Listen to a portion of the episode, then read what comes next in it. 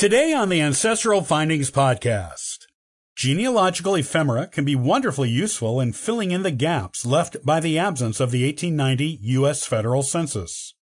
You can find ephemera of all kinds in your grandma's attic, in local archives and historical societies, scanned onto websites like Ancestry.com, and even for sale on eBay. These are some common types of genealogy ephemera and what information it can give you.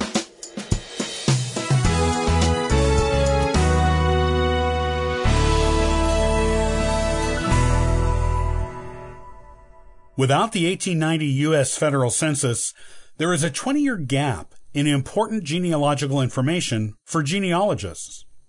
This gap is often quite frustrating because a lot of things can happen in a family in that amount of time. The years between 1880 and 1900 essentially become a genealogical black hole without other sources of information being available to fill in the gap. The good news is that there are plenty of alternate sources of information available to use. Some of it is available to everyone, while some is available only to those who are lucky enough to find it. These miscellaneous sources are often things you come across by chance and are particular to your family. These sources are called ephemera. Here are some of the most common genealogy ephemera you may find that can help fill in those 1890 census gaps in your family tree. Guest books.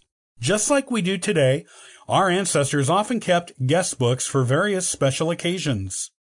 Because weddings were usually smaller affairs in the late 1800s, guest books are more likely to be found for things like funerals, birthday parties, and anniversary parties. Sometimes you might even find one for a family reunion. These will let you know who was where and when, and who was alive at the time, who had children, and the names of the children. Baby books. These became popular in the early 1900s, but they were in limited use before that. You might come across one from the late 1800s that proud parents recorded information about their precious little one in, possibly including names of grandparents and siblings.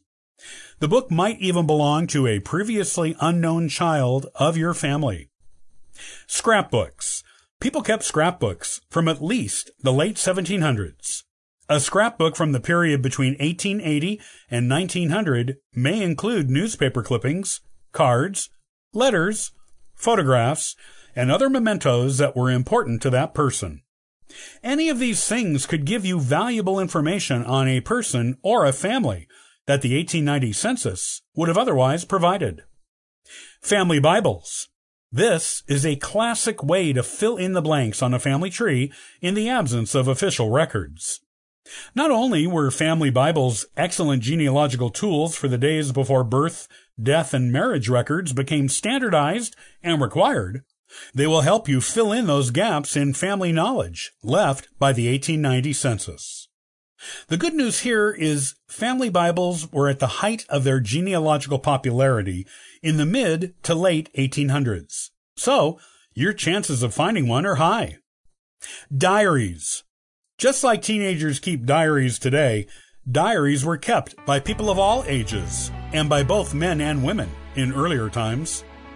The things they record in them can range from basic weather information and what they did that day to detailed descriptions of their feelings and activities. If you find a diary from an ancestor from this period, it is a true genealogical treasure.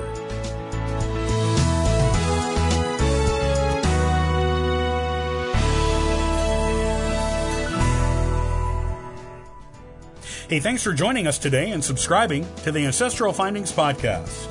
Check out ancestralfindings.com for additional free genealogy resources and weekly giveaways. Happy searching!